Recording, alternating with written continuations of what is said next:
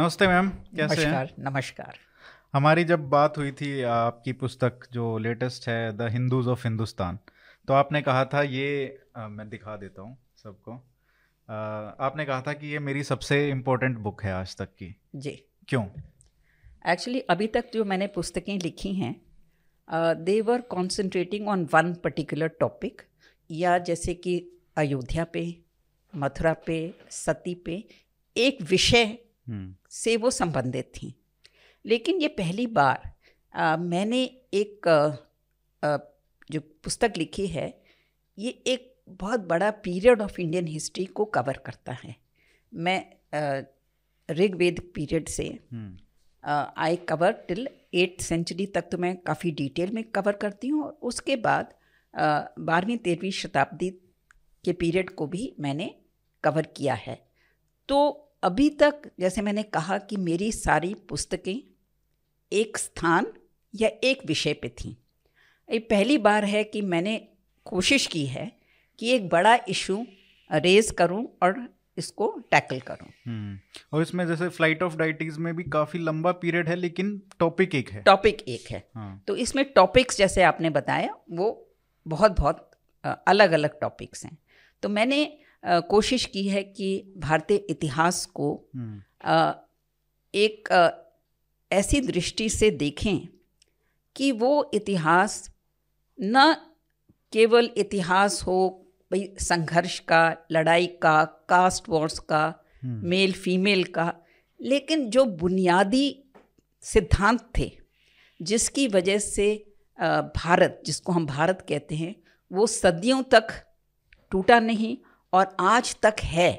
हम्म, तो ये क्या बुनियादी सिद्धांत थे जिसकी वजह से भारत को एकता मिली और जो लोग थे उनका इसमें कितना इन्वॉल्वमेंट था। देखिए जब हम बुनियादी एकता कहते हैं तो ये अ, स्वीकार करना ज़रूरी है कि जो बुनियादी एकता थी ये किसी राजा ने ऊपर से नहीं थोपी थी।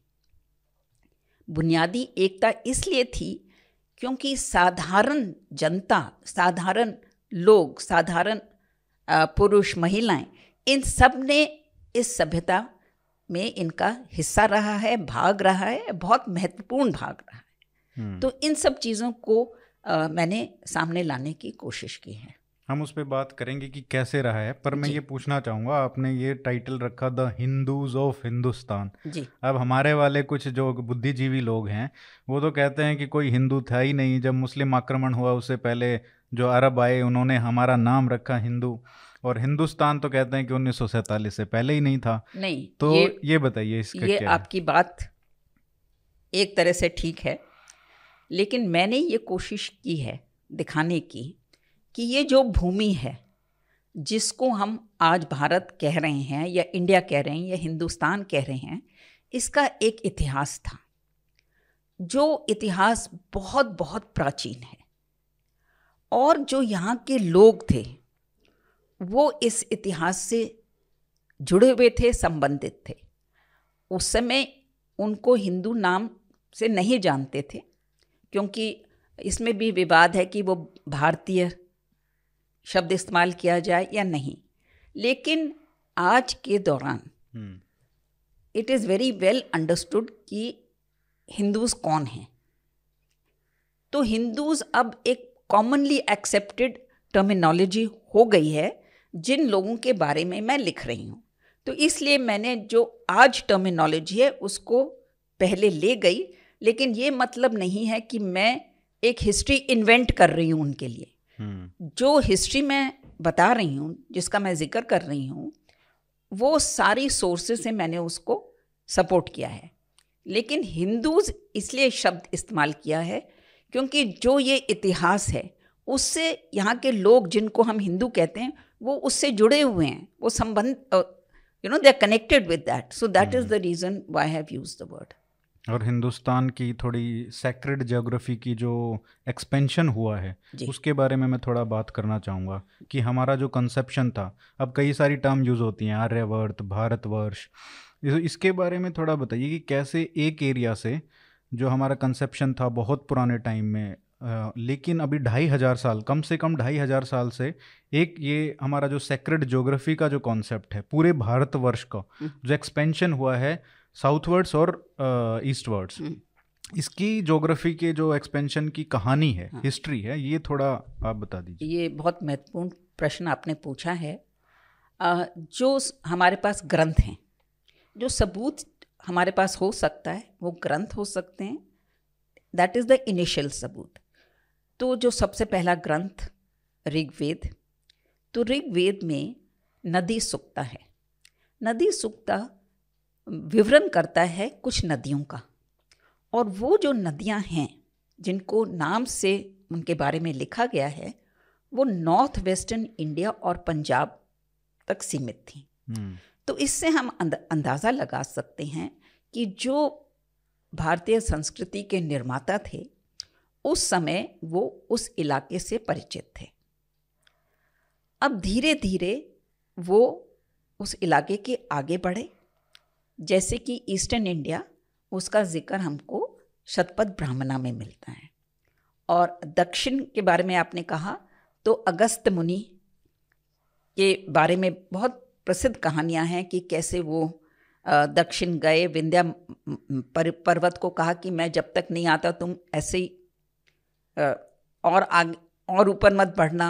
And you know so the thing is that historians like मैं उनका नाम लेना चाहूँगी Dilip Chakravarti. Hmm, he is one of a pioneer historians today one of the leading historians तो दिलीप चक्रवर्ती ने इस विषय पर काफ़ी काम किया है और उनका कहना है कि लगभग 500 बीसी ईसा पूर्व 520 ईसा पूर्व तक हम्म, ये जो सभ्यता संस्कृति के निर्माता थे उनको पूरे जिस भूमि को हम भारत कहते हैं उसके बारे में पूरी जानकारी हो चुकी थी। हम्म, क्योंकि हमको ये याद रखना है कि उस समय यातायात के साधन क्या थे। बहुत सीमित थे। मोबिलिटी तो बिल्कुल ही ज़्यादा पॉसिबल नहीं थी। हाँ तो ऑन फुट वो पूरा उन्होंने किया। और दूसरी बात वो बहुत ज़रूरी है जहाँ जहाँ वो गए वो कोई बंजर भूमि तो नहीं थी। वहाँ पे लोग ऑलरेडी होंगे। कौन हो सकते हैं? हंटर गैदरर्स फिशरमैन तो ये संस्कृति, सभ्यता की एक बड़ी विशेषता है कि जिन लोगों से उनका संपर्क हुआ जहाँ जहाँ वो गए, उनको उन्होंने अपनाया एम्ब्रेस किया, किसी को रिजेक्ट नहीं किया। So this is point number one अब ये जोग्राफिकल नॉलेज के बारे में। तो ये इसका एक बड़ा इंटरेस्टिंग सबूत है कि जब अलेक्जेंडर ने भारत पर आक्रमण किया तो हमको पता है अम्फी और पोरस के साथ उनका युद्ध हुआ। युद्ध हुआ। और उसके बाद वो आगे क्यों नहीं बढ़े? फिर अलेक्जेंडर अपने साथ इतिहासकार लाया था। हम्म, तो वो लिखते हैं कि भाई अलेक्जेंडर को एहसास हुआ कि मैं तो खो गया हूँ। वो सोच रहे थे कि मैं नाइल के पास हूँ। इजिप्ट के पास हूँ। अब जब उनको लगा कि वो खो गए हैं तो कैसे पता चले उनको कि कहाँ है? और ये कौन सी भूमि है जहाँ पे ये फंस गए हैं? तो उनके इतिहासकार लिखते हैं कि जिन लोगों को इस भूमि की जानकारी थी, उनको बुलाया गया और उनको कहा कि इस भूमि का विवरण दीजिए हमको। और जो विवरण उन्होंने दिया, वो अलेक्जेंडर के इतिहासकारों ने लिखा और वो विवरण हमारे पास आज भी है क्योंकि वो उनकी पुस्तकें छप गई हैं। तो इतनी हैरानगी की बात है कि वो बताते हैं कि इस स्थान से इस स्थान तक इतने मील का रास्ता है, इस स्थान से इतने मील का रास्ता है और लगभग 2000 साल बाद आर्कियोलॉजिकल सर्वे ऑफ़ इंडिया के first director general Alexander Cunningham ने वो ग्रीक राइटिंग्स पढ़ी। और वो कहते हैं कि मैं हैरान हूँ कि 2000 साल पहले इस देश के निवासियों को अपनी भूमि के बारे में इतनी डिटेल्ड नॉलेज थी। So this is something that you know जो इस भूमि की जो डिस्क्रिप्शन है, ये ऑर्डनरी लोगों की ये हेरिटेज बन गई थी। हम्म। अब हेरिटेज कैसे बनी क्यों बनी? I just want to make one point कि जो तीर्थ ये जो संस्था थी हम्म। तीर्थ की संस्था ने लोगों को ऐसा मोटिवेट किया कि आपको यहाँ यहाँ जाना चाहिए। और ज, जब तीर्थ महाभारत में तीर्थ यात्रा का दो विवरण हैं। So the tirtha yatras they cover the whole of India तो को, कोई भी तीर्थ यात्रा महाभारत में जो दो डिस्क्रिप्शन दिए हैं वो भारत के किसी हिस्से को छोड़ती नहीं। हम्म। और लोग कैसे जाएँगे? पैदल जाएँगे। जब महाभारत तीर्थ यात्रा के बारे में इतना डिटेल में बता रही है इसका मतलब है बहुत लोग उस यात्रा पर जाते थे। और किसी भी धार्मिक यू नो ऋषि या नेता किसी भी रिलीजियस लीडर ने कभी भी ये नहीं कहा कि भाई आप अपना तीर्थ का इलाका एक प्रांत तक सीमित रखिए। शंकराचार्य जी केरला के थे। उन्होंने तो नहीं कहा कि भाई आपको सारे तीर्थ केरला में ही होने चाहिए। हम्म।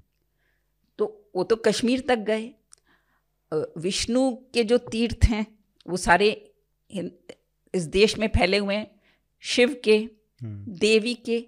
So the point that I am making is that the factors that were promoting unity were very very strong अब क्या है कि अ, हमारे में ये टेंडेंसी हो गई है क्योंकि हम अ, भारत के इतिहास को भारतीय दृष्टिकोण से नहीं देखते। और भारतीय सोर्सेज से भी नहीं देखते। हमको आदत हो गई है कि इम्पोर्टेड आइडियोलॉजी और इम्पोर्टेड दृष्टि से हम अपने इतिहास को समझें और उससे हमको अपने इतिहास में के प्रति कोई गौरव नहीं होता, एक बल्कि एक शर्म सी होती है कि भाई हम हीन लोग थे। लेकिन एक्चुअली ये जो प्राचीन इतिहास देखिए, किसी भी देश में सब कुछ ठीक नहीं होता लेकिन सब कुछ गलत भी नहीं होता। और ये जान जानना बहुत ज़रूरी है स्पेशली यंग जनरेशन को कि बहुत सारा इतिहास में है हमारा जिसके लिए हमको गर्व महसूस होना चाहिए। हम्म। इसमें आपने जैसे बात की कि कल्चरल यूनिटी किस तरीके से पूरे देश में आई। जैसे हम बात करते हैं कि जो सेक्रेडनेस है इस जोग्राफी की वो कैसे बुनी गई है हाँ। तीर्थों के माध्यम से? जी। और इससे एक बात ये भी हुई होगी कि मान लीजिए मतलब मैं यहाँ पे रह रहा हूँ मान लीजिए दिल्ली में है या हरियाणा में है वो पूरे देश में घूम रहा है अपने जान रहा है लोगों से मिल रहा है। ऐसा नहीं है कि तीर्थ में जा रहे हो तो दर्शन करके आप वापस आ गए। आप कारवां चलता था। एब्सोल्युटली और एक आदमी अकेला नहीं जाता बिल्कुल। था हाँ। और लोगों से मिलते थे बात करते थे एक्सचेंज ऑफ़ लैंग्वेज सब कुछ हुआ होगा एक्सचेंज ऑफ़ कल्चर। तो वो एक over a period of over centuries yes ये चला है। Yes. और इस तरीके से ये भारतवर्ष का अपनापन जो है हाँ। ये कंसेप्शन की ये भी मेरी ही भूमि है। बिल्कुल। ये कल्चरली तो आया। हाँ। ये हमने बात की आपने इस पुस्तक में बहुत अच्छे तरीके से बताया कि कैसे ये हुआ। पॉलिटिकली जो यूनिटी की बात होती है कि भारत तो जो एज अ पॉलिटिकल यूनिट वो अभी बहुत नया है। तो इस इसकी क्या प्राचीनता कितनी है इसकी? वेरी वेरी इंपॉर्टेंट क्वेश्चन अब देखिए जैसे आपने कहा इतनी विशाल भूमि थी यातायात के साधन नहीं थे। तो किसी भी राजा के लिए बहुत मुश्किल था कि कश्मीर से कन्याकुमारी तक अपना राज्य स्थापित करें। हम्म। लेकिन भारत हिमालय से कन्याकुमारी तक राजनीतिक क्षेत्र में एक होना चाहिए ये हमारे पास दृष्टि शुरू से थी। ये हमारे पास सेंटिमेंट था। और इसका सबसे पहला सबूत जो मैं जानती हूँ वो कौटिल्य अपनी अर्थशास्त्र में लिखते हैं कि हिमालय से कन्याकुमारी नदी से नदी it should have one ruler और वो कहते हैं ये जो है हिमालय से कन्याकुमारी तक नदी से नदी तक ये कौन सी नदियों की बात मतलब रिवर अच्छा। East and west okay that is ये क्षेत्र है चक्रवर्तिन राजा का। हम्म, तो वो कहते हैं ये क्षेत्र है चक्रवर्तिन राजा का।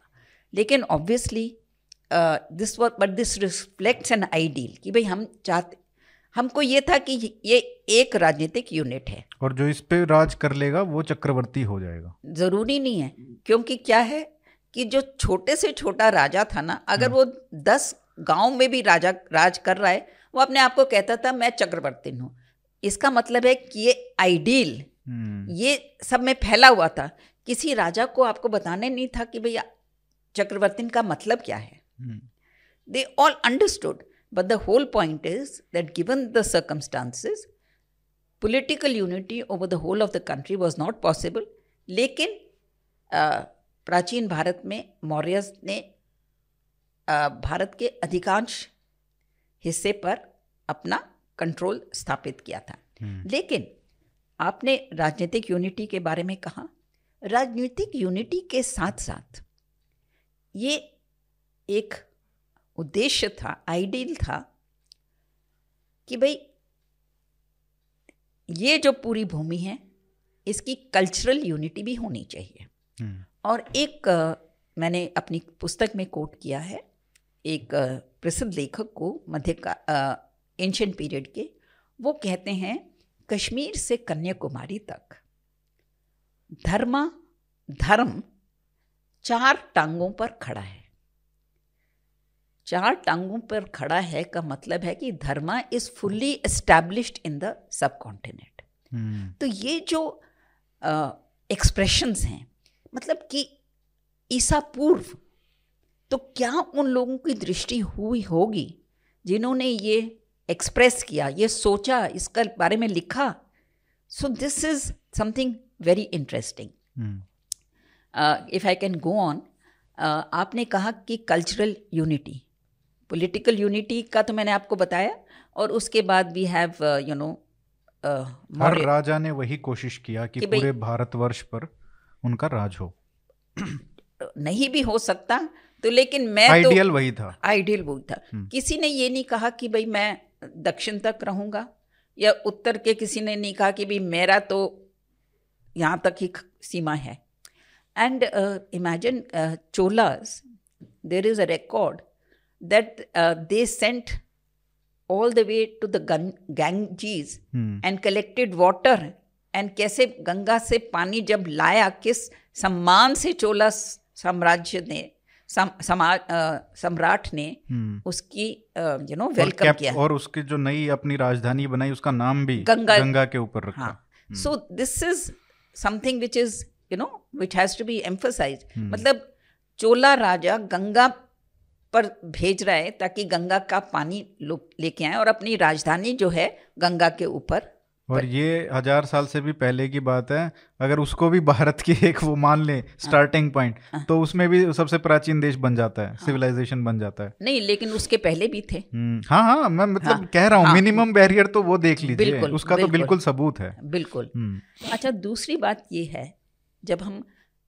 भारत की फंडामेंटल बुनियादी एकता के बारे में कह रहे हैं और पॉलिटिकल यूनिटी के बारे में कह रहे हैं कल्चरल यूनिटी के बारे में कह रहे हैं इसमें ये ध्यान रखना ज़रूरी है कि पॉलिटिकल यूनिटी जैसे हमने डिस्कस किया किसी राजा ने ऊपर से नहीं थोपी। हम्म, और कल्चरल यूनिटी भी किसी ने नहीं थोपी। क्योंकि कोई भी चीज़ अगर आप ऊपर से थोपेंगे तो उसके खिलाफ विद्रोह होगा कभी ना कभी। हम्म, कल्चरल यूनिटी और पॉलिटिकल यूनिटी का सबूत क्या है? इसका ये सबूत है कि इसकी इसकी बेसिस इसकी फाउंडेशन इसकी नींव साधारण लोगों ने स्थापित की थी। हाँ ये ज़रूरी है क्योंकि ये बात होती है हम्म। कि जो भी राजा हुए होंगे हाँ। उन्होंने बहुत पैसा दिया होगा मंदिरों को और चाहे स्तूपाज हैं चाहे संघ हैं इनको जैन टेम्पल्स के लिए। तो ये एक कंसेप्शन है। तो इसमें कितना लोगों का पार्ट था कितना लोग आगे बढ़ के उसके मतलब Yes. अ, ये जो धर्म की जो पूरी यात्रा है हाँ। भाई मंदिर बनाने की या दान देने की वो कितना उसमें पार्टिसिपेंट थे अब ये अ, आपके दर्शकों को अ, सुनने में या जानने में आश्चर्य होगा कि जो बड़े बड़े इमारतें प्राचीन पीरियड में बनी हम्म, मैं जिन इमारतों की बात कर रही हूँ वो गुप्ता पीरियड के पहले की कर रही हूँ। तो आप इमेजिन करिए कितनी पुरानी है। और बहुत सी वो इमारतें अभी भी हैं। लोग टूरिस्ट बन के वहाँ पे जाते हैं। जैसे कि मैं उदाहरण दूँ सांची का। हम्म, तो ये जो इमारतें बनी टेम्पल्स बने सीक्रेट स्ट्रक्चर्स बने चाहे ये हिंदूज के बुद्धिस्ट के जैन्स के ये किसी राजा ने नहीं बनाए। और हमारे पास शिलालेख हैं इंस्क्रिप्शंस हैं, खूब सारे इंस्क्रिप्शंस हैं, जो बताते हैं कि जो ऑर्डनरी लोग थे, उन्होंने अपनी कमाई में से थोड़ा सा कंट्रीब्यूट करके थोड़ा थोड़ा कंट्रीब्यूट करके बनाया। एग्जैक्ट इनफैक्ट सांची में एक गाँव का ज़िक्र किया गया है। जिसके लगभग हर घर ने कुछ ना कुछ हम्म, डोनेट किया है। और वो जो इंस्क्रिप्शंस हैं वो इकट्ठे एक के बाद एक हैं। So they are all from that same village this is a story that happens again and again अभी देखिए जब राम मंदिर की जो मूवमेंट चल रही थी उसमें भी यही हुआ। एब्सोल्युटली ईंट हर जगह से गई हर गाँव से गई। और अभी भी जो डोनेशन का जो चलाया गया था वो पूरे देश से। पूरे देश में। हाँ और आप इमेजिन करिए कि सांची में विदिशा के जो आइवरी हाथी दांत की जो कार्विंग करते थे ना हम्म। तो उनको बुलाया गया कि एक गेट इसकी कार्विंग आप करिए। तो वो गए वहाँ पे और उन्होंने कार्विंग की और वो जो उन्होंने कार्विंग की अभी भी वो है वहाँ पे। और उस कार्विंग के नीचे उन्होंने लिखा है कि हम विदिशा से आए हैं। हम्म। हम आइवरी में कार्विंग करते हैं और हमने ये बनाया है और हम ये अपना गिफ्ट दे रहे हैं। मतलब they did not charge anything for it they said हम इस स्तूप के लिए ये हमारा गिफ्ट है। हम्म। तो आप इमेजिन करिए सांची में फॉर एग्जांपल 631 इंस्क्रिप्शंस मिले हैं। 631 मिले हैं तो आप इमेजिन करिए कितने खंडित हुए हैं। क्योंकि कोई हिस्सा बचा नहीं था एटलीस्ट नॉर्थ इंडिया का जिस पर आक्रमण हमला नहीं हुआ। हो तो 630 इंस्क्रिप्शंस में 31 इंस्क्रिप्शंस में केवल तीन शिलालेख हैं जिसमें किसी राजा या अ, राज परिवार का ज़िक्र किया हो। लेकिन वो सिर्फ़ तीन। सिर्फ़ तीन। और लेकिन उन्होंने भी कोई डोनेशन नहीं दिया। हाँ। भाई एक आदमी बोलता है मैं इस राजा के यहाँ काम करता so. That way the rest of the inscriptions record donations of ordinary people, women, you know, uh, labor, nuns, Buddhist nuns, monks, merchants, uh, gold merchants. Hmm and in fact western India में एक बहुत बड़ा बढ़िया inscription है वो एक uh, आदमी कहता है कि मैं इक्का चलाता हूँ। Ekka is like a rickshaw तो यू नो तो वो यात्रियों को एक स्थान से दूसरे स्थान तक ले जाता था। तो वो कहता है कि मैंने अपने पास ये था और ये मैंने डोनेट किया है। हाँ। वो इंस्क्रिप्शन भी बचा हुआ है। तो इमेजिन करिए लाइक ये इन बात लोगों की बात हो रही है जो सोसाइटी में बहुत नीचे स्थान पे माने जाते हैं सो कॉल्ड जो वर्किंग क्लास वर्किंग क्लास हाँ। और ये बोला जाता है कि इनको मतलब जो नैरेटिव्स है वो हाँ। तो यही है कि मंदिरों से और इनको ये तो इनको इनके ऊपर थोपी गई हैं ये चीज़ें और आप देखिए कि ये सब डोनेट कर रहे हैं अपनी और कमाई और, से और ये मन घड़ंत हाँ। बात नहीं है क्योंकि इसका सबूत है वेस्टर्न घाट्स में जो भी केव हैं बुद्धिस्ट जैन जो बाद में हिंदूज का शब्द हम इस्तेमाल करते हैं हम्म, they have all got inscription which are even there today तो आप और वो इंस्क्रिप्शंस पब्लिश हुए ट्रांसलेट हुए हैं हम्म, और ए एस आई की जो ग्रंथ हैं एपिग्राफिका इंडिका और अन्य जो उनके Publications, हाँ। पब्लिकेशंस हैं तो वो उनमें आप सारे ग्रंथों को देख सकते हैं। सो आप इमेजिन करिए and it is cutting across for example एक ब्राह्मण डोनेट कर रहा है एक जैन केव को। लेकिन एक व्यक्ति नहीं डोनेट कर रहा because it's always you know more people so this is और कभी भी ये नहीं देखने को मिलता है कि मतलब वो जैन नहीं होगा तो भी वो जैन के जो मंदिर हैं या उसमें है वो डोनेट करता मिलेगा। वो आपको सबूत मिलेगा। क्रॉस ऐसे मिलता है हर जगह। और क्या? बुद्धिस्ट जैन में हिंदू जैन में बुद्धिस्ट और जैसे हमको बताया गया है पढ़ाया गया कि भी ब्राह्मणों ने बड़ा हम्म। अपना थोपा। लेकिन यहाँ पर आप इंस्क्रिप्शन क्योंकि देखिए ये एविडेंस है सबूत है जिसको आप नकार नहीं सकते। Isn't it it is of that period ईसा पूर्व। तो ये इसमें all sections of society are contributing मतलब कि एक माली यू नो एक मेटल वर्कर एक एग्ज़ाम्पल मैं देना चाहती हूँ। सबसे पहली सरस्वती मूर्ति हम्म। जो हिंदुस्तान में मिली है हमको अब तक वो मथुरा से मिली है। अच्छा। हाँ और वो एक जैन सरस्वती है। एंड वो जो उसका सिर नहीं है हाथ कट गए। लेकिन थोड़ा सा हाथ एक हाथ में Veda you can make out और उसके नीचे इंस्क्रिप्शन बचा है। और वो इंस्क्रिप्शन एक मेटल वर्कर लोहार कहते हैं कि ये मैंने सरस्वती गिफ्ट की है। इट इज़ एब्सोल्युटली अमेजिंग और मथुरा में क्योंकि हिंदुस्तान में मूर्तियाँ पहले तो मूर्तियाँ इकट्ठी बनती हैं लगभग बुद्धिस्ट की जैन्स की और जिनको हम बाद में हिंदूज जानते हैं। बनाने वाले तो वही एक ही थे। आर्टिसंस आर्टिसंस एक ही थे एक ही कॉलोनी में रहते थे और वो तीनों की मूर्तियाँ बनाते थे। So you know all those murtis it is absolutely amazing that Mathura is known for Buddha images of buddha you know buddhist image from mathura mathura and gandhar were the two important centers of very priceless what we regard today as priceless और जो मथुरा की सबसे पहली Buddhist images हैं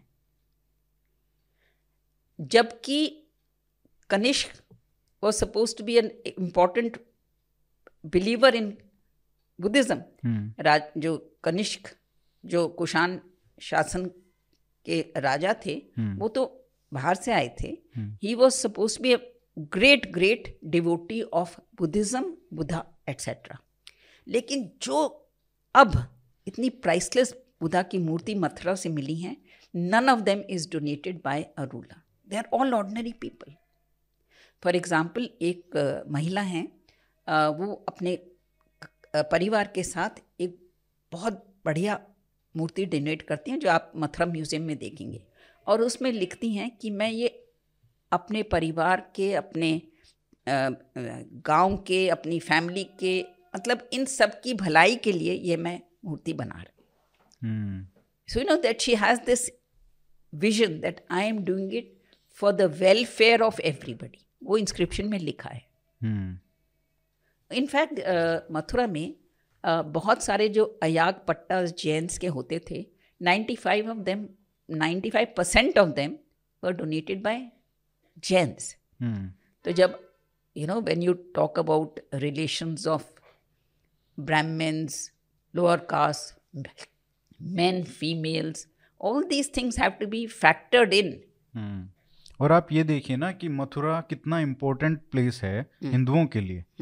उनको कोई वो नहीं है कि इतना बोला जाता है कि अगर इतना ही था hmm. तो वो इस, इसको इतना बड़ा बनने ही नहीं देते। मथुरा में बुद्धिज्म का इतना इम्पोर्टेंट स्थान बनता ही नहीं। बिल्कुल। तो ये तो एक मनगढ़ंत कहानियाँ बनाई गई हैं। नहीं और तीनों तीनों संप्रदाय या जो भी शब्द आप इसमें उनकी मूर्तियाँ almost at the same time बनती है उसी स्थान पर। हाँ और को एग्जिस्ट करती हैं। वही लोग बना रहे हैं। हाँ। बुद्धा की भी बन रही है महावीर की क्योंकि लोग देखते ही नहीं है उसको अलग। ना। सबको अपना ही मानते हैं। एब्सोल्युटली अब आपने ये बात कही तो जो ये सीक्रेट चिन्ह है ना हम्म। ये सबके कॉमन थे। ये तो आप कह नहीं सकते कि भाई जैन स्वास्तिक का आदर नहीं करते थे। बिल्कुल। या पीपल या गणेश। कितने चक्र हम्म।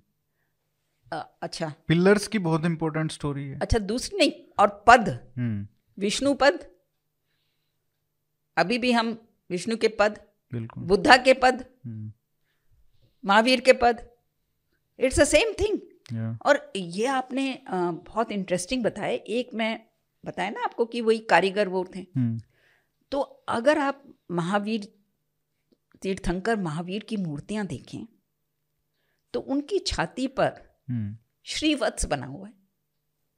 हम्म, और श्रीवत्स किसके साथ संबंधित है? Vishnu.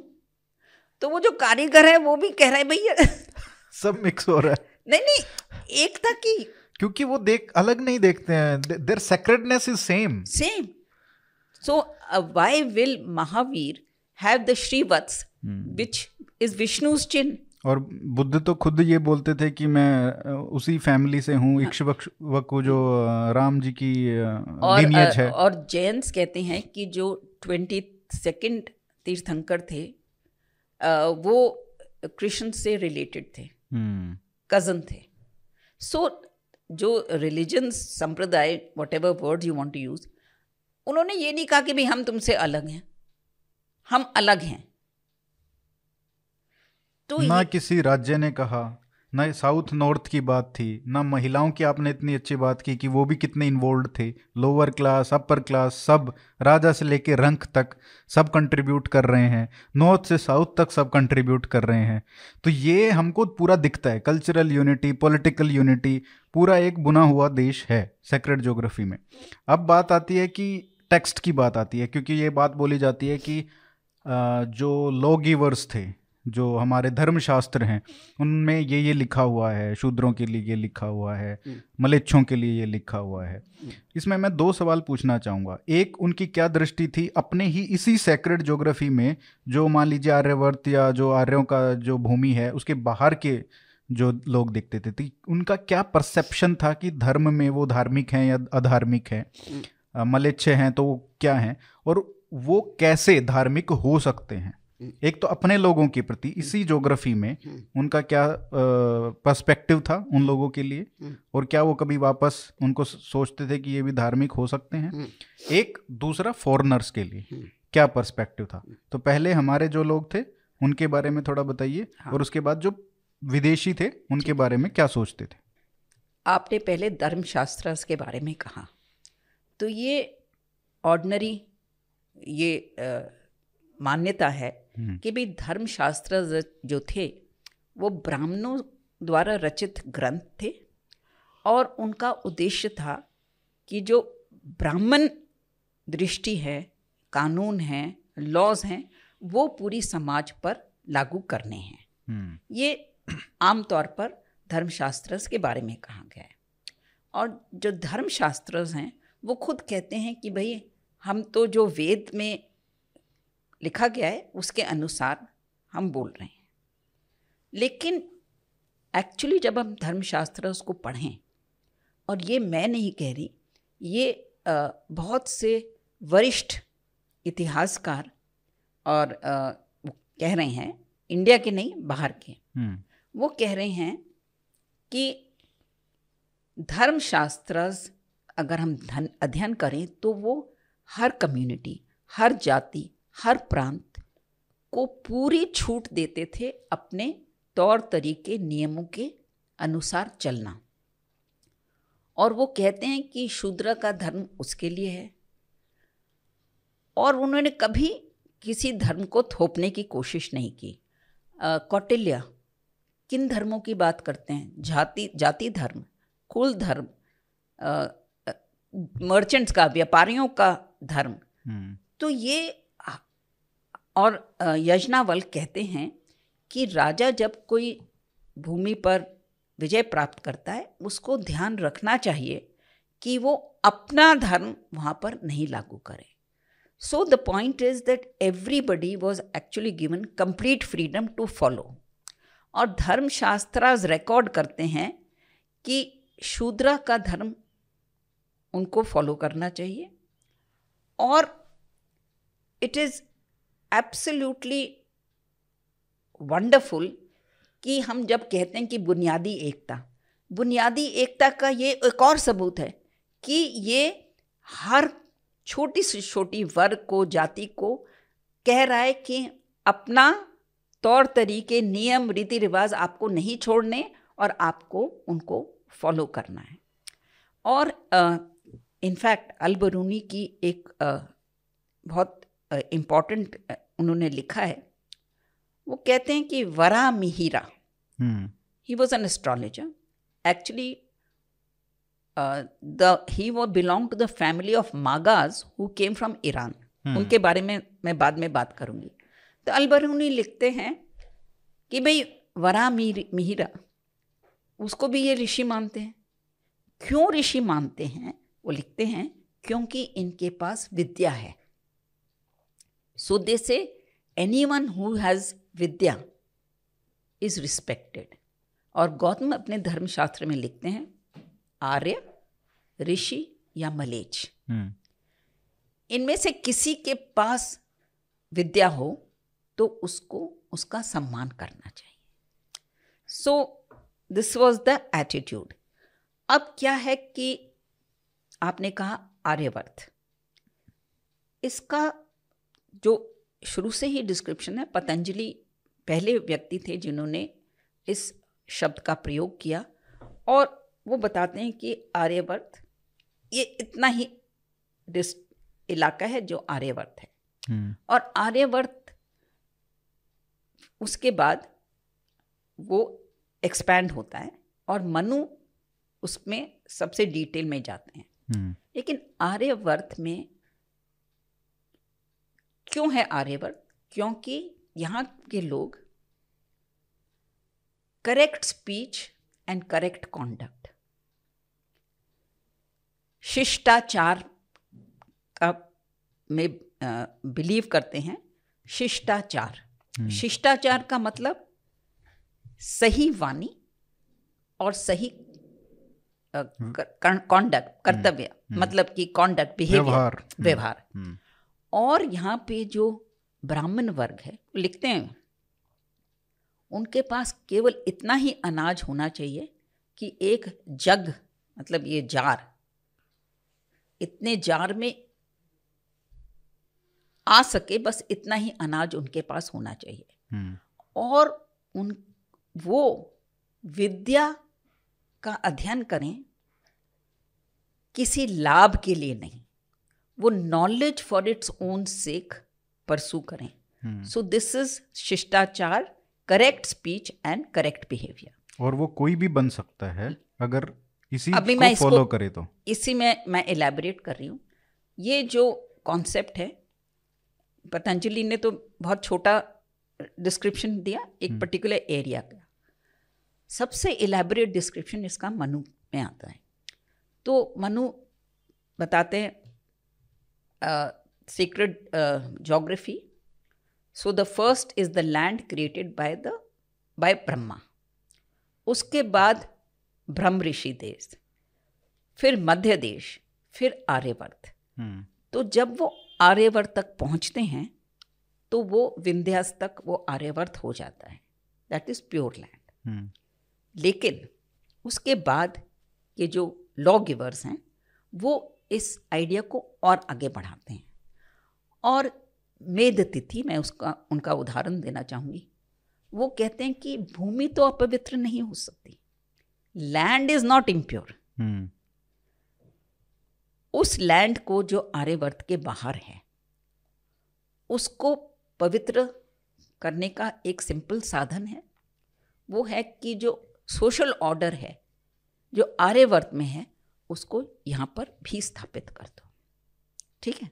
So this is what so that means by a particular period the whole of India is one one as sacred land now there was the other question that you asked that what did the अब Manu hmm. He is the most famous of the lawgivers, but there are many others. Mm. Uh, वो कहते हैं कि क्योंकि north west India में बहुत से हमारे शासक विदेश से आए थे hmm. तो उनसे वो कहते हैं कि केवल चार वर्ण हैं ब्राह्मण क्षत्रिय वैश्य शूद्र और जो बाकी लोग हैं दे आर द सक्स ऑफ़ स्प्रिंग उनके बच्चे हैं। जैसे कि ब्राह्मण ने क्षत्रिय से शादी कर ली मिक्स्ड वर्णा के हम्म। बच्चे हैं। इन फोर के अलावा कोई और नहीं है बाकी इनके मिक्स्ड मैरिजेस के हैं। That is the first point that he makes and then he says कोई भी एंशंट टेक्स्ट जो हैं उसके बाद की भी they do not prescribe any shuddhi. Hmm. कोई शुद्धि वो नहीं प्रिस्क्राइब करते। एक महाभारत में एक बहुत इंपॉर्टेंट प्रसंग है where one king is asking for darshan of Vishnu और Vishnu comes to him in the form of Indra और वो पूछते हैं कि भाई ये इतने सारे हैं मलेच उनके नाम बताते हैं हम्म। कि इनको समाज में सम्मिलित करने के लिए क्या इनको क्या करना है? इनको क्या करना है? हम्म। तो इंद्र बोलते हैं इनको कुछ नहीं करना। इनको कुछ नहीं करना। जिस तरह से बाकी लोग समाज में रह रहे हैं उसी तरह से ये रहें तो ये बन गए। So you know it was not a close door system system. Was no shuddhi there was no purification right और पतंजलि तो बोलते हैं they are people who don't have to be expelled from the dish expelled from the dish अगर उनके बर्तन अपवित्र नहीं होते वो धुल के पवित्र हो जाते हैं। So this think that we have been taught कि भाई बहुत रिजिड सिस्टम था मनु कह रहा है कि उनके प्योरिफिकेशन के लिए कोई ज़रूरत नहीं है। जैसे समाज में वो चार वर्णों के ही कनेक्शन में है। हम्म। भाई हो सकता है ब्राह्मण ने किसी क्षत्रिय से शादी कर ली या क्षत्रिय ने वैश्य से कर ली। They are the offspring of these four varna तो जो बाद में मतलब अभी 200 साल पहले की जो एक जो हमको सोर्सेज मिलते हैं कि कितनी सारी बंदिशें थी बाहर नहीं जाना या समुद्र नहीं लांगना उस तरीके से जो देखा जाता था वो उस समय बिल्कुल नहीं था। और लोगों को हीन भावना से या मलेच्छ इज़ अ नेगेटिव कॉनोटेशन उस तरीके से उतना नहीं था। आप देखिए अपने आप ही वो मानते थे कि ये भी हमारे जैसे हो सकते हैं। और हमारे पास इतिहास में रिकॉर्ड है। मैंने आपको मागा वाराम हीरा का बताया। हम्म। तो ये एक्चुअली सांबा पुराण में ये लिखा गया है कि विष्णु के कृष्ण के पुत्र सांबा को लेप्रसी हो गई थी। तो उन्होंने सूर्य देवता की बहुत कड़ी सेवा परिश्रम किया मतलब तपस्या की। तपस्या की और वो ठीक हो गए। जब वो ठीक हो गए तो उन्होंने सूर्य के लिए मुल्तान में एक मंदिर बनाया अच्छा ये जो मुल्तान वाला मंदिर है जो आप बाद में। हाँ। तो फिर उस मंदिर के पुजारी हम्म। वो ईरान से लाए मगाज क्योंकि Zoroastrianism was very prominent in. Iran और क्योंकि मगाज सूर्य की पूजा करते थे तो भारत में उनको मगा ब्राह्मण का डेजिग्नेशन दिया। But they were given that status of Maga Brahmins by this society yes you know? And uh, Kamboj was another community जिनकी हम ट्रेस कर सकते हैं ये कब आए तो महाभारत लिखती है कि काम्बोज ने युधिष्ठिर के अ, राजसूय यज्ञ में कंबल प्रेजेंट किए बिकॉज़ काम्बोज वो फ़ेमस फॉर ब्यूटिफुल ब्लैंकेट्स वो कंबल बनाते थे तो महाभारत लिखती है कि ये आए थे और इन्होंने कंबल भेंट दिए। तो मतलब कि however the text did not try to hide this fact कि भाई कोई बाहर से आए। लाया गया स्पेशली लाया क्योंकि because they were knowledgeable knowledgeable so this was the criteria and Manu also set कि they have to live like ma'am अगर ब्राह्मणों को जैसे आपने बताया माघ ब्राह्मण ऐसे आए हम्म। तो ऐसा हो सकता है कि क्षत्रियों को भी कहीं से लाया गया हो। मतलब मान लीजिए कोई वॉरियर क्लास है कोई आया होगा जैसे कितने सारे तो आक्रमणकारी आए? सिथियंस साक हुण कुशन ब्यूटिफुल क्वेश्चन हाँ। लेकिन इसका उत्तर थोड़ा सा अलग है। हम्म, क्या है कि ये जो एंशंट पीरियड में प्राचीन भारत में हम राजपूत शब्द नहीं सुनते। अच्छा। सु, सुनते हैं हम क्षत्रिय। हम्म। लेकिन मध्यकाल में हम राजपूत शब्द सुनते हैं। मैम एक एक ये बहुत इंटरेस्टिंग चीज़ है आपकी पूरी बुक में कि हम जो आजकल इतने सारे डिवीज़न है ना का हम्म। गुज्जर राजपूत जाट ये वो उस टाइम पे कहीं नहीं सुनने को मिलते हैं ये सारे शब्द। अब एक तो पहले मैं ये कहानी ख़त्म हाँ। कर दूँ। और ये क्यों हुआ और कब हुआ? अब क्या हुआ कि आठवीं शताब्दी में जैसे आपने बताया कि एक नया वेव ऑफ़ इन्वेजन्स हुए। प्राचीन भारत में भी इन्वेजन्स हुए उसका हम बाद में डिस्कस कर सकते हैं। लेकिन क्योंकि हम राजपूत की बात कर रहे हैं तो आठवीं शताब्दी में एक नया आक्रमणों का अनुभव हुआ। हम्म। अब उस टाइम क्षत्रिय क्लास नहीं थी। अब क्यों नहीं थी ये हम नहीं कह सकते लेकिन वो हम माइथोलॉजी में सुनते हैं परशुराम डिस्ट्रॉयड हम्म। ठीक है अब क्या हुआ था हम नहीं कह सकते। तो जब ये नए आक्रमण हुए शुरू हुए देन वी नीडेड वॉरियर्स तो एक माइथोलॉजी है कि ऋषि वशिष्ठ ने माउंट आबू पे एक यज्ञ किया। अब ऑब्वियसली ऋषि वशिष्ठ तो थे नहीं उस टाइम तो ये इसका मतलब है कोई बहुत इंपॉर्टेंट डेवलपमेंट थी जिसके बारे में अब हमको कोई जानकारी नहीं है लेकिन जिसको हम याद रख रहे हैं। तो यज्ञ माउंट आबू पे उन्होंने अग्निकुल किया और उस अग्निकुल से चार पुरुष निकले और वो थे चार राजपूत क्लैंस और उनसे ये राजपूत वंश पैदा हुए। तो whoever the people for example उसमें से कौन निकले? एक थे गुज्जर। अब गुज्जर तो हमको पता है पेस्टोरल कम्युनिटी ठीक है? हम्म। लेकिन आपको पता है कि ट्राइबल्स बहुत माहिर होते हैं युद्ध में। तीर कमान में द वेरी वेरी गुड तो इसका मतलब है कि इस समाज ने जब ज़रूरत समझी तो ट्राइबल लोगों को भी राजपूत दर्जा दिया। सो अगेन इट कॉन्ट्रोडिक्स की क्लोज सोसाइटी नहीं थी।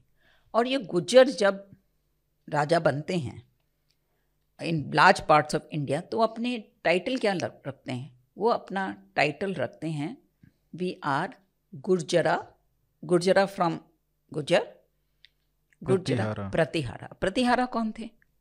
प्रतिहारा कौन था? हम्म।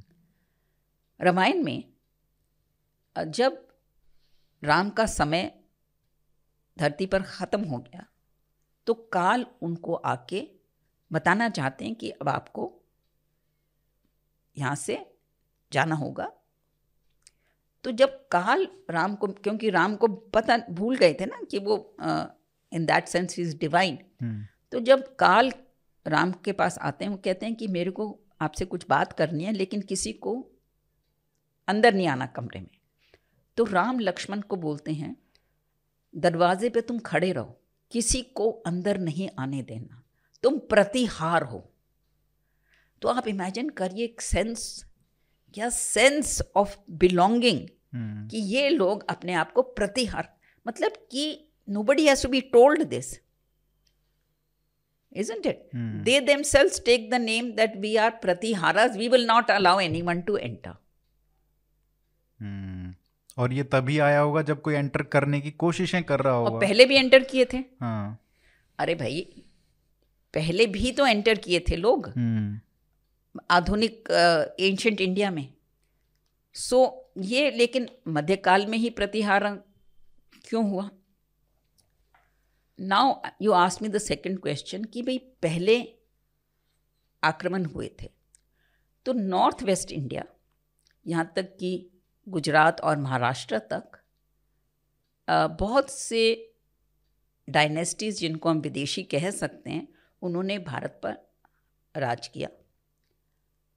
इंडो ग्रीक्स बैक्ट्रियंस शाकाज होना Kushans and last for the hmm लेकिन इन सब की विशेषता ये है the quick Indianisation they become bearers of the culture and tradition of India जो हमारे पास अभी तक सबूत है, उसमें से कोई सबूत नहीं है कि किसी विदेशी राजा ने या आक्रमणकारी ने अपना कोई बिलीफ सिस्टम थोपने की कोशिश की। और मतलब कि बुद्धिस्ट बहुत बुद्धिस्ट बन गए। शाकाज की जो रानी थी उनका एक Mathura inscribed pillar Mathura capital है उनका दो लाइन हैं। उन पे उनका इंस्क्रिप्शन है हम्म। जो अब ब्रिटिश म्यूज़ियम में है। और वो लिखती हैं कि मैंने ये ये संघ को दिया है। क्या क्या दिया है? She is proud to be following the footsteps of the Buddhist Rudradaman Shaka Shaka वो गुजरात वेस्टर्न मतलब महाराष्ट्र वगैरह पर उन पर काफ़ी उनका राज रहा। हम्म। वो आज हम उनको याद रखते हैं क्योंकि Junagadh pillar inscription Junagadh inscription जो है नॉट पिलर जूनागढ़ इंस्क्रिप्शन पहला इंस्क्रिप्शन है जो शुद्ध संस्कृत में है। और ये कितना पुराना हुआ? ये बहुत पुराना है इट्स बीसी बीसी का? हाँ तो as as far as remember remember or early कम से कम 2000 साल। हाँ हम्म। तो उस इंस्क्रिप्शन में वो बताते हैं कि मैं संस्कृत में कविता लिखता था। मैं कितना you know I knew so much और क्या क्या उन्होंने किया कि you know allowing for water for pilgrims और मतलब कि जैसे कोई हिंदू राजा करे। And he Shaka and he is first inscription in Sanskrit और उसी टाइम शाहतमानाज थे वो ब्राह्मण रूलर्स थे और वो अपने इंस्क्रिप्शंस प्राकृत में लिख रहे थे। Hmm. और ये संस्कृत में। और सातवानास वर सपोज़ बी ब्राह्मण्स दे मैरिड अशाका प्रिंसेस और उन्होंने नागा प्रिंसेस से भी शादी की। तो ये कट्टर कास्ट सिस्टम इसका सबूत बहुत मुश्किल है। और since we are discussing this आप मुझे मध्य एंशन एंशन पीरियड का बताइए कि कौन सी रॉयल डायनेस्टीज थी? मौर्यज कौन थे? It was not by caste वो तो मोरों को पालते थे। वो मौर्य बन गए। गुप्ताज आर सपोज़ बी वैश्य वंश सो द रूल सारी तरीके की थ्योरी है। हम कोई हाँ, कहता है कि हाँ, उन्होंने उससे शादी की और वो ब्राह्मण से शादी की तो ब्राह्मण ही होंगे। तो ये इस तरीके की काफ़ी थ्योरी हाँ, चलती रहती है। But Satavahanas married Shaka princess उसका तो रिकॉर्ड है ना हमारे हाँ। पास। शाकाज वन नॉट तो कोई उनकी तो कोई कास्ट नहीं होनी चाहिए उस हिसाब से। है ना? बाहर से आए थे। हाँ, हाँ. और नागा प्रिंसेस को so you know it is a very very the thing is what my study tries to show कि we should be proud of the richness of our heritage लेकिन हम actually we feel defensive and we feel inferior तो ये जो सारे मुद्दे हैं at least some जिनकी वजह से हम में हीन भावना होती है और uh, बच्चों को गर्व नहीं है अपने इतिहास में इनमें से कुछ इश्यूज़ मैंने अपनी पुस्तक में रेज किए हैं। अब आपने बताया कि मैम जैसे जैसे मतलब लगभग अलेक्जेंडर के बाद हम्म। तीन सौ छब्बीस पच्चीस बीसी में जब उनका आक्रमण हुआ उसके बाद तो कोई ना कोई आक्रमण होता रहा वो आते गए और वो इंडियनाइज होते गए। जी। ठीक है।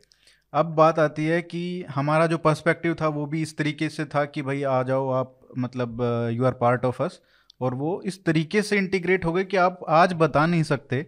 हालाँकि कुछ कास्ट लगाती हैं होण और वो सब लेकिन कोई रियलिटी में बता नहीं सकता है। अब आप मगा ब्राह्मण को बता सकते हैं आज कौन है? हाँ और ना उनके अंदर शायद वो कॉन्शियसनेस है कि हम वहाँ से आए थे इसलिए हम अलग हैं नहीं। नहीं। बिल्कुल वही उसी में सनातन धर्म में वो मिल गए।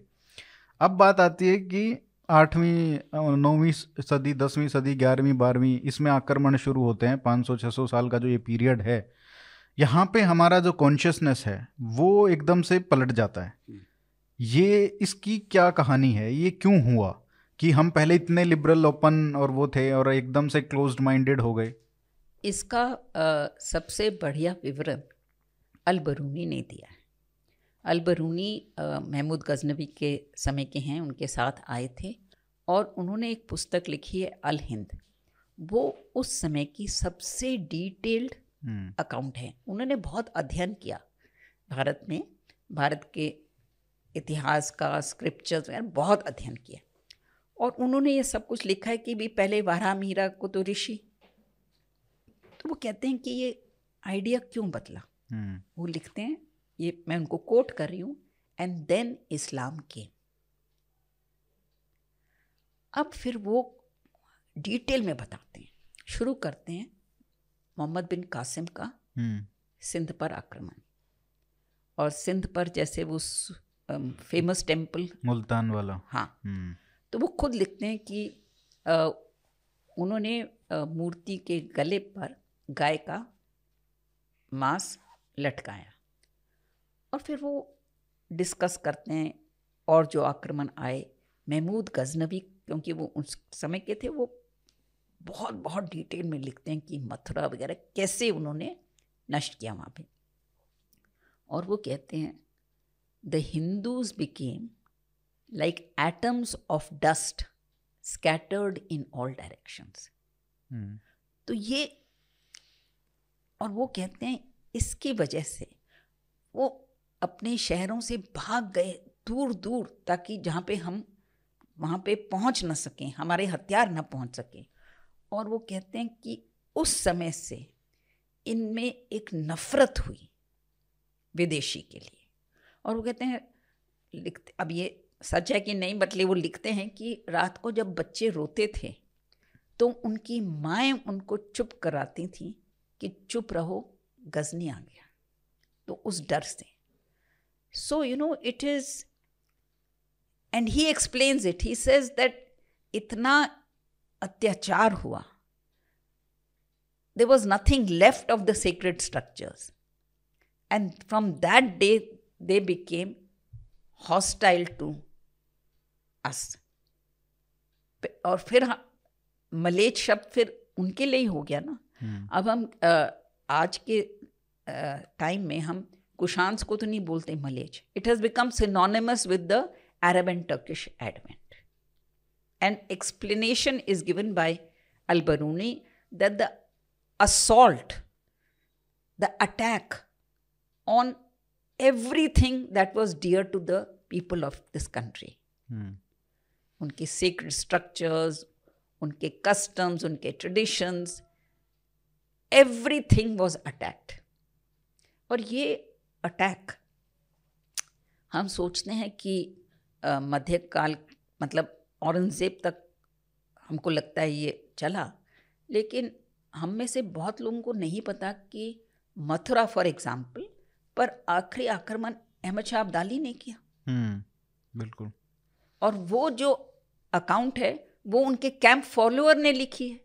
तो ये जो सारी अकाउंट्स हैं ये कोई मन घड़ंत अकाउंट नहीं है। Any one can go and check them and read and draw his or her own कंक्लूशंस एक और बात जो निकल के आती है वो है रेजिस्टेंस की कि हम ये मानते हैं कि आ, मुस्लिम जो आक्रमण हुआ अरब जो आक्रमण हुआ तुर्किश आक्रमण हुआ वो आए और हमने हथियार डाल दिए और पूरे के पूरे देश पर उन्होंने राज कर दिया। हालाँकि जब आपकी बुक और आ, इसमें देखने को मिलता है कि कम से कम 400-500 साल लगे उनको भारत पे पूरा कब्जा करने के लिए। uh, उस टाइम काबुल वॉज़ द राजधानी थी हिंदू शाही डायनेस्टी की। हम्म, तो जो Indian civilisation for want of a better word it extended till the Kabul valley and beyond तो मैम ये जो आज के अफ़गान हैं ये शायद ये क्या उस समय बुद्धिस्ट थे या हिंदू थे? अब पहले ये कहानी ख़त्म करें। हाँ। तो ये हिंदू शाहीज का काबुल में इनकी राजधानी थी। हम्म। तो ये टर्किश आक्रमण शुरू हुए एंड देन दे चार जनरेशन्स ने फाइट किया। रेजिस्टेंस की बात कर रहे हैं। So Hindu Shahis then they had to leave Kabul which was their capital and they went to Hund on the Indus फिर वहाँ से उनको थोड़े टाइम के बाद शिफ्ट करना पड़ा। You know to way did they shift Nandana और नंदना को अ, जयपाल ने हारा हम्म, और तब वो पंजाब की तरफ़ आ गए। चार जनरेशन्स एक फैमिली के all died fighting the Turks और अल बरूनी जिनका नाम मैं बार बार ले रही हूँ क्योंकि he is a very authentic account वो इस परिवार की वीरता you know he is so totally stunned और वो उनको श्रद्धांजलि ऑफ़र करते हैं। और इतनी मूविंग अकाउंट है अलबरूनी की। He said now the Hindu Shahi family is extinct इस परिवार का कोई नहीं बचा। लेकिन इतनी नोबल सेंटिमेंट्स थे इस परिवार के। He the enemy so called he is not an enemy but in that sense but he is paying them tribute so the resistance was tremendous क्या है? एक उदाहरण देती हूँ मैं सिंध का। राजा दाहिर उनकी जो रेजिस्टेंस थी वो उस समय के जो अकाउंट्स हैं वो आपको मिलेंगे। उनकी wife one of them immolated herself क्योंकि उन्होंने कहा कि मैं बेटर है कि मैं अपने आप को आग में डाल दूँ लेकिन I don't want to be captured by the thing उनकी दो यंग पुत्रियाँ उनकी कहानी भी बहुत मूविंग है। हम्म, उसके अलावा उनके जो बेटे थे उनको कैप्चर किया और उनको कन्वर्ट कर दिया। ठीक है?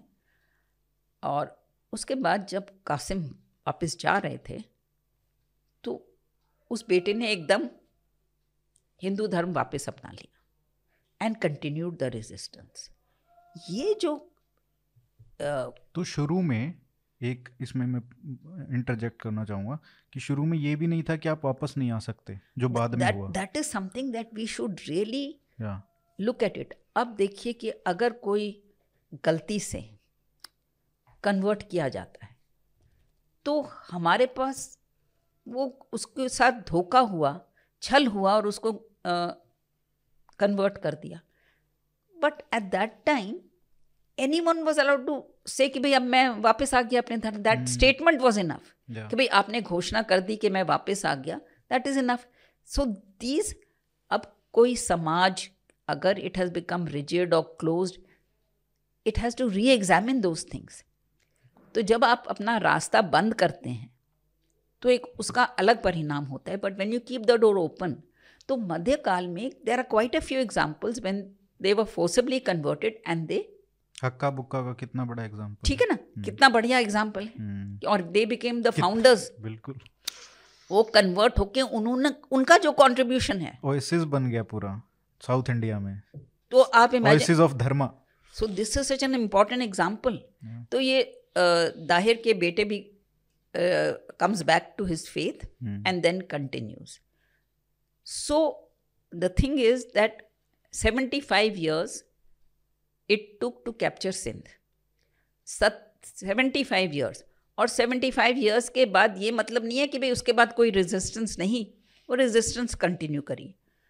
First attack of the Arabs and Turks till the time they conquer Punjab it is four centuries four century और जब महमूद जब ये दिल्ली सल्तनत इस्टेब्लिश हुई कुतुबुद्दीन ऐबक ने फ़र्स्ट हंड्रेड इयर्स वो अपनी टेरिटरी को एक इंच नहीं बढ़ा सके। हम्म, तो आप इमेजिन करिए कितनी रेजिस्टेंस थी। Actually resistance continues even afterwards for example Abul Fazl लिखते हैं कि बहुत से इलाके थे जहाँ पर आप भूमि कर इकट्ठा ही नहीं कर सकते थे जब तक आप अपनी सेना ना भेजें।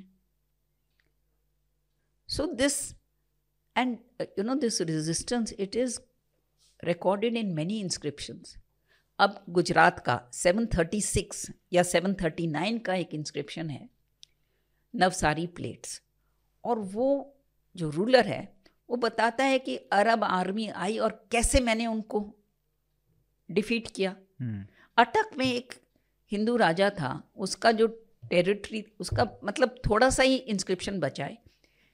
ही रिकॉर्ड्स कि मैंने अरब आर्मीज को कैसे डिफीट किया है। साउथ में आपने हरिहर बुक्का का नाम लिया। उसके पहले मदुराई विजय एक कविता है संस्कृत में जो विजयनगर राजकुमारी ने लिखी। हम्म। वो एक ही कॉपी बची है पूरी नहीं बची वो भी। और वो कहती है कि धर्मा देवी सपने में मेरे पति के पास आई और कहा कि ये धर्मा की तलवार है। मैं तुमको दे रही हूँ उठो और धर्मा को रीएस्टैब्लिश करो। सो मैनी मैनी स्टोरी जैसे आपने कहा कि हमारा जो दृष्टि है ना दृष्टिकोण जो है उसको हमको थोड़ा बदलें तो जो हमारा इतिहास है it will becoming very very fascinating story आखिरी में ये बात करते हैं कि जो इतने 600-700 सालों का जो इम्पैक्ट है और फिर मुगल साम्राज्य का जो इम्पैक्ट रहा क्योंकि वो सबसे स्टेबल एम्पायर था और सबसे ज़्यादा जोग्राफी में था। तो उसका क्या हमारे आज तक जो लॉन्ग लास्टिंग इम्पैक्ट है आज भी सोसाइटी में? किस तरीके से? चाहे सोशल इम्पैक्ट है चाहे अ, हमारी खेती के रिकॉर्ड्स आज देख लीजिए रेवेन्यू के सारे उस तरीके से पर्शियन में लैंग्वेज पे क्या इम्पैक्ट है कल्चर पे क्या है आर्किटेक्चर पे क्या है उसके बारे में थोड़ा बताइए। ठीक है। आर्किटेक्चर आपने कहा तो मैं पहले ले लेती हूँ। आर्किटेक्चर पर आपने कहा मुगलों का सबसे ज़्यादा स्टेबल रूल था तो उसका ले लेते हैं। We have a opinion of many of the emperors of the Mughal emperors as benign rulers मतलब कि वो इतने कट्टर नहीं गंगा जमुनी तहजीब। लेकिन क्या है कि हमारे पास जो सबूत है आ, उसके बारे में मैं शाहजहानाबाद हम दिल्ली में बैठे बात कर रहे हैं। हम्म। तो एक तरफ़ लाल किला है उसके सड़क पार है चांदनी चौक जहाँ पर व्यापारी रहते थे। तो बड़े बड़े हिंदू व्यापारी। अब शाहजहां ने ये आदेश दिया था कि कोई भी जो मेन रोड है या हाईवे है उस पर गैर इस्लामिक इमारतें नहीं दिखनी चाहिए। तो ब्रिटिश पीरियड में जब वो दिल्ली आए तो उन्होंने सर्वे किया कि भाई यहाँ पे क्या क्या बिल्डिंग्स हैं किस किस धर्म की। हम्म।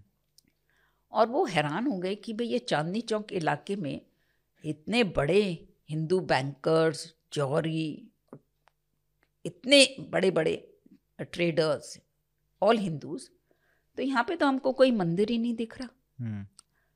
भाई मस्जिदें तो हमारे को कटरा नील जो प्रिडोमिनेंटली हिंदू इलाका था वहाँ पे भी मस्जिद हैं। हम्म। और अ, मंदिर है नहीं। तो फिर उन्होंने सर्वे किया और उन्होंने पाया कि जो हिंदुओं की हवेली थी बड़ी बड़ी दीवारें और दीवार के अंदर उसी बाउंड्री वॉल के अंदर दीवार पे छोटे छोटे आले थे। और उन आलों में उन्होंने अपनी मूर्ति भगवान की रखी हुई थी और कोई मंदिर की घंटी या शंख नहीं बचता था। तो अगर आप मन दीवार के उस तरफ़ खड़े हैं तो आपको यही नहीं पता चलेगा कि यहाँ पे मंदिर है। So this is no except for you know places like Vrindavan जो टेंपल सिटीज़ थी hmm. वहाँ पे टेम्पल्स बचे। जिस जिस हद तक बचे। लेकिन सरप्राइजिंग बात यह है कि जैसे Ranakpur Ranakpur was a very important Jain centre और वहाँ पे बहुत सुंदर जैन मंदिर हैं। लेकिन आप जब रनकपुर जाएँगे तो आपको बाहर से पता ही नहीं चलेगा कि ये मंदिर है क्योंकि बाहर वो सारी प्लेन वॉल रखते थे। हम्म। मंदिर में तो बाहर भी कार्विंग होती है। सो so, दे बाहर से आपको पता ही नहीं चलेगा ये है क्या। In fact they in many places the temple could not be recognise as a temple और बेसमेंट में दे वुड मेक प्रोविज़न कि अगर आक्रमण होता है बाय चांस तो वो मूर्तियों को एकदम नीचे बेसमेंट में ले जाएँगे। रनकपुर में ये पाया गया कि मूर्तियाँ वहाँ पे हैं। बाहर से मंदिर नहीं दिखता, लेकिन तब भी डर था तो वो बेसमेंट और बाद में ही इन मूर्तियों को वापस लाया गया। So this is as far as the architecture is concern it's a very long story but we don't have the time as far as agrarian thing is concern Man Singh की भी बता दीजिए इसमें थोड़ी सी। हाँ अ, मान सिंह अकबर के बहुत प्रिय मित्र थे और रिश्तेदार भी थे। और अकबर की उम्र के थे लगभग तो बहुत समय उन्होंने मान सिंह को फिर रोहतास का गवर्नर बनाकर भेजा। बिहार में। हाँ तो अ, मान सिंह ने वहाँ पे बहुत सारी ज़मीन खरीदी और उनका था कि यहाँ पे मैं बहुत विशाल मंदिर बनाऊँगा। और फिर लिखा गया है the fear of the emperor बादशाह का डर बादशाह जो उनके रिश्तेदार थे और करीबी मित्र थे सो कॉल्ड सेक्युलर थे। और उनके डर से उन्होंने उस ज़मीन पर एक विशाल मस्जिद बनाई और मंदिर छोटा सा पीछे बनाया।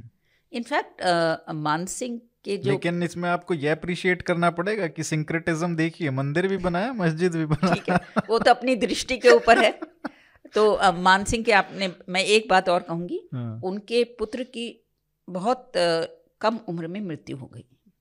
तो मानसिंह अपने राज्य में अमर आम्बेर एक उनके लिए मंदिर बनाना चाहते थे और बनाया। हम्म, जगत श्रीमुनि मंदिर। अगर आप उस सड़क से जाएँ तो आपको पता ही नहीं चलेगा कि यहाँ पे मंदिर है।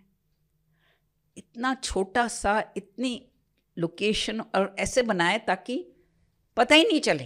तो अपने होम स्टेट में भी ये डर था। कि भाई मंदिर दिखने नहीं चाहिए।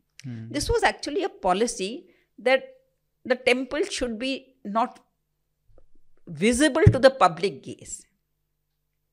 दिखने नहीं चाहिए।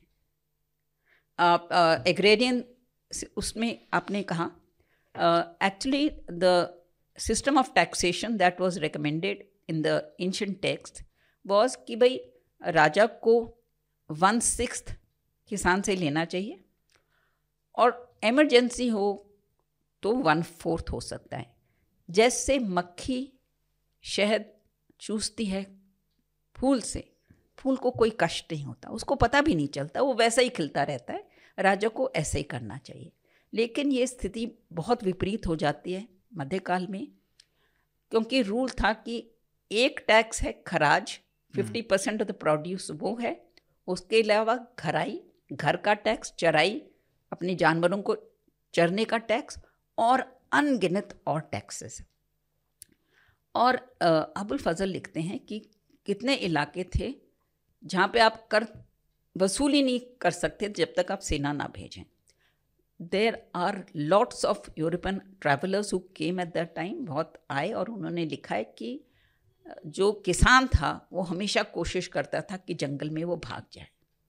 और इतने अकाउंट्स हैं वो लिखते हैं कि जब वो कर नहीं दे पाता था तो जो रेवेन्यू ऑफिसर्स थे उसके घर का सब कुछ ले लेते थे और उसको भी गिरफ़्तार कर लेते थे, उसको भी कैद करते थे और उसके बीवी और बच्चों को भी कर सकते थे। इट करते थे। It was a very very terrible scenario for और सबसे इंपॉर्टेंट बात है कि जो ये कर इकट्ठा होता था एक प्रसिद्ध इतिहासकार ने इसके ऊपर अध्ययन किया है। उनका कहना है कि जो सारा कर था ये 1600 लोगों में बांटा जाता था। पूरा किसान का जो प्रोड्यूस था उपज थी हम्म, वो 1600 लोगों में विभाजित बांटती बांटी जाती थी। हम्म। कौन थे वो 1600 लोग? अ, वो थे बादशाह। उनके राजकुमार गवर्नर्स सैनिक कमांडर्स और जो उनके ऑफिसर्स होते थे। Majority of it was given to the king and his royal family ठीक है? अब ये जो मनसबदार जिनको हम बोलते हैं गवर्नर मतलब कि मुगल ऑफिसर्स ये जो इनको पैसा मिलता था, ये फोर्टी टू फिफ्टी परसेंट हर ऑफिसर को सेना रखनी पड़ती थी। आप इमेजिन करिए चाहे आप अबुल फजल लेखक हैं तब भी आपको थोड़ी सी सेना रखनी है। Every officer had to keep ऐसे तो ये जो ऑफिसर्स थे अपनी जो इनकम मिलती थी उसमें से फिफ्टी परसेंट ये अपनी सेना रखते थे। और बादशाह अपनी जो इनकम बचती थी उसमें से टेन परसेंट और वो सेना पे रखते थे। तो आप इमेजिन करिए लगभग सिक्सटी परसेंट उपज जो किसान की मेहनत थी was being spend on maintaining an army अब ये आर्मी उस टाइम तो कोई विदेशी खतरा नहीं था ना? तो ये विश, इतनी विशाल आर्मी किसके लिए थी?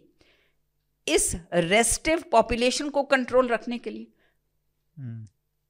That gives you some idea कि भाई यहाँ के लोगों को ही दबा के रखने के लिए क्योंकि कोई आक्रमण का तो खतरा था नहीं उस time so this is the extent of the exploitation और आपने कल्चर के बारे में कहा that's the last point that I will make कहा जाता है कि uh, अकबर uh, हिंदी बोलते थे। तो अब प्रश्न ये उठता है कि अगर वो हिंदी बोलते थे तो राज्य की भाषा उन्होंने पर्शियन क्यों की? Hmm. और अकबर ने ये कानून पास किया कि Persian will be the only language of administration प्रशासन की केवल एक ही भाषा होगी और विलेज गाँव का जो पटवारी है जो रेवेन्यू रिकॉर्ड्स रखता है सरकार के लिए उसको भी पर्शियन में ही रखना पड़ेगा। hmm. तो एकदम अचानक कैसे भाषा सीखें इतने लोग? क्योंकि सरकारी काम तो केवल पर्शियन में होगा। तो अकबर ने बड़ी मात्रा में ईरानियंस को भारत लाए।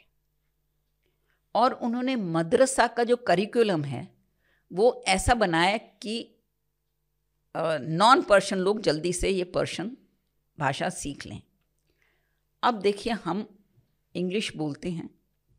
अंग्रेज़ों ने इंग्लिश एट सम स्टेज शुरू में तो उन्होंने पर्शियन को ही रखा। लेकिन अकबर ने कहा कि जैसे पर्शा में पर्शियन बोलते हैं आपको उसी प्रोनाउंसिएशन हम्म। से बोलनी है और आप कोई यहाँ का शब्द उसमें नहीं ला सकते। जैसे कि आप इंग्लिश को तो हम इंडियन इंग्लिश ही बोलते हैं क्योंकि we put as many words as we want nobody says you have to speak English like Queen's English हम लिखते भी अपने स्टाइल से हैं ना। हम्म। तो हमने उस तरह से अपना ली लेकिन अकबर ने कहा प्रोनाउंसिएशन और अगर आप गैर पर्शियन स्पीकिंग हैं और आपको किसी शब्द का पर्शियन शब्द नहीं पता तो इसलिए उन्होंने डिक्शनरीज बनवाई to keep the Persian language as pure as possible ma'am ये बताइए कि ये जो मंगोल तर्क थे ना हाँ. ये डायनेस्टी तो तो इनका पर्शियन से इतना लगाव क्यों था? और वो वहाँ तो शिया भी वैसे भी थे हाँ, ये सुन्नी थे। हाँ but that was the epitome of high culture अच्छा उस समय? हाँ। You know Iran was the epitome Persian was the language हाँ। तो अब जब last thing that I want to say is that you know जब Mughal empire was not strong enough वो उसमें इतना बल नहीं था कि वो पर्शियन को स्टेट लैंग्वेज जारी रखें। तो अब ये था कि कोई और लैंग्वेज सब्सटीट्यूट करनी पड़ेगी। hmm. क्योंकि इतने लोग वहाँ से नहीं आ रहे। और सरकार में इतना पावर नहीं है। तो उन्होंने कहा कि अब चॉइस क्या थी? चॉइस ये थी कि हिंदवी को बनवा लो। hmm. क्योंकि पर्शियन में सभी हिंदवी मतलब कोर्ट में सब जानकारी रखते थे ना हिंदवी से। लेकिन जो Muslim religious and intellectual elite they knew Hindavi but Hindavi में उनको क्या परेशानी थी? तत्सम एंड तद्भव वर्ड्स वो बहुत संस्कृत के वर्ड्स थे। hmm. तो उन्होंने कहा ये तो हम एक्सेप्ट नहीं कर सकते। तो उन्होंने एक गैर मुस्लिम लैंग्वेज में से एक मुस्लिम लैंग्वेज बनाई। एक हाँ कैसे? मैं ये कार्य प्रातः करूँगी। मैं ये काम सुबह करूँगी। So over a period of time that language became actually Arabic and Persian nouns सारे उन्होंने कर so you know this mentality of being different आठवीं अठारहवीं उन्नीसवीं और बीसवीं शताब्दी में जब रिफॉर्म मूवमेंट्स हो रही थी सब समाज में इंडिया में। तो लेकिन आ, मुस्लिम रिफॉर्म मूवमेंट जो हुई किसी रिफॉर्म मूवमेंट ने ये नहीं प्रचार किया कि आप हिंदुओं के साथ संबंध रखिए। सबने कहा कि हिंदू से डिस्टेंस रखिए। हम्म। अगर कोई कस्टम्स हैं जो आप फॉलो करने जो हिंदू से हैं संबंधित उनको सब छोड़िए। Return to the pure path and last point अंग्रेज़ों का शासन एस्टैब्लिश हो गया। तो among the reform movements was one led by Syed Ahmad Shahid. Syed Ahmad Shahid ने जिहाद शुरू किया। तो जिहाद जब अंग्रेज़ शासक हैं तो उनके विरुद्ध होना चाहिए था। तो उन्होंने लेकिन जिहाद किया सिखों के खिलाफ।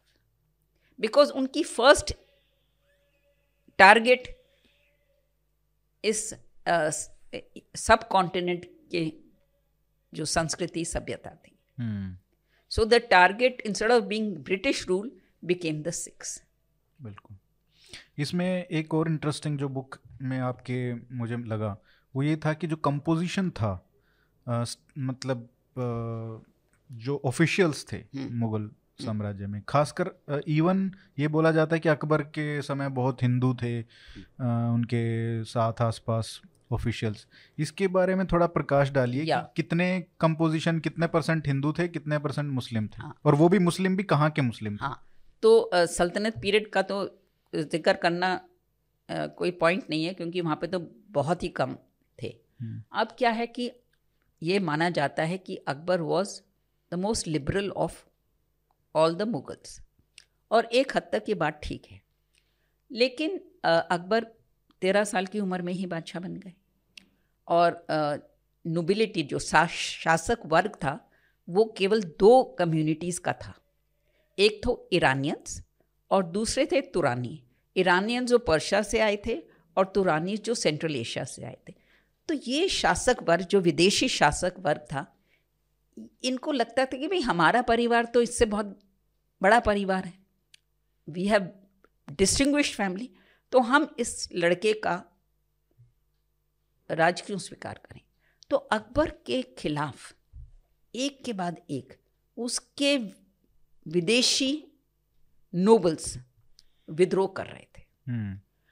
और 1580 में जो विद्रोह हुआ उसमें तो लगा कि बस अकबर को ये हटा ही देंगे। ये जो तुरानीज और ईरानीज के विद्रोह बार बार होते जा रहे थे, अकबर होशियार थे। तो उन्होंने कहा कि तराजू में सारा वज़न तो एक ही तरफ़ है, ईरानीज और तुरानीज। दूसरी तरफ़ तो खाली है। तो मुझे इस तरफ़ भी कुछ बोझ डालना है। तो उन्होंने बहुत सोच समझ के दो कम्युनिटीज़ को शामिल किया। एक था इंडियन मुस्लिम्स इंडियन मुस्लिम्स का मतलब जो जिन्होंने धन परिवर्तन हो गया। और दूसरा था राजपूत। उनकी कैलकुलेशन थी कोई भी विदेशी नोबल हम्म। मैन इनके नेतृत्व में तो मेरे खिलाफ विद्रोह नहीं करेगा। कोई तुरानी या ईरानी इंडियन मुस्लिम के नेता यू नो लीडरशिप में विद्रोह नहीं करेगा ना वो राजपूत के तो इन दो कम्युनिटीज को तो मेरे वफादार होना ही होना है। So this is what happen the compulsion of politics अच्छा इस ये जो कॉम्पोजिशन था seventy percent foreigners thirty percent fifteen percent Indian Muslim and fifteen percent Rajput ये चलता रहा औरंगज़ेब के समय तक। इसमें कोई ख़ास परिवर्तन नहीं आया। सिर्फ़ औरंगज़ेब के टाइम वहाँ से इतने लोग नहीं आ पा रहे थे। क्योंकि उन देशों में कुछ हालात ऐसे हो गए थे कि वो इतने आ नहीं सकते अब वो शायद वो उतना हाई कल्चर बचा नहीं था या रहा नहीं। नहीं कोई ऑल सर्कमस्टांसेस थे। हा, हाई कल्चर की मैं लास्ट बात बताऊँगी। हम्म। और फिर अकबर औरंगज़ेब ने मराठास को भी थोड़ा शामिल किया। लेकिन मराठास क्या करते थे? थोड़े कुछ मराठा थोड़े टाइम में मनसबदार बन जाते थे पैसा कमा के फिर छोड़ देते फिर जाके संघर्ष शुरू करते थे so that was the thing this is one point second point आपने कहा हाई कल्चर मैं सिर्फ़ ये बताना चाह रही हूँ कि क्या मानसिकता थी। औरंगज़ेब की मृत्यु के कुछ समय बाद तीन मुख्य प्रांतों के गवर्नर्स को नियुक्त करना था। वो हैं अवध जिसको हम उत्तर प्रदेश मानते हैं आजकल बंगाल बिहार और हैदराबाद हम्म। तो अवध में जिसको गवर्नर बनाया वो व्यक्ति 1709 में ईरान से आया था और 1722 में उस इंपॉर्टेंट प्रांत का गवर्नर उसको नियुक्त किया तो ये एक कहानी इससे हमको दिखती है कि भाई एटीन सेंचुरी के आरंभ में जब आप यहाँ पे इतने साल सदियों से आप राज कर रहे हैं, तब भी आपने ये ज़रूरी नहीं समझा कि यहाँ से किसी व्यक्ति को इस इम्पोर्टेंट पद पर अपॉइंट करें। हैदराबाद में जिसको बनाया गवर्नर वो शाहजहां के टाइम पे आए थे और वो कहते हैं कि हम सेकंड कैलिफ के वंशज हैं। तो वो भी बाहर से आए। और बंगाल, बिहार में जिसको बनाया, वो एक ब्राह्मण बच्चा था दक्कन में, उसको एक पर्शन ने गोद ले लिया था और उसको अपने तौर तरीके के हिसाब से उसकी परवरिश की और जब उनका यहाँ पे ऑफ़िस ख़त्म हो गया तो वो उस बच्चे को लेके ईरान वापस चले गए।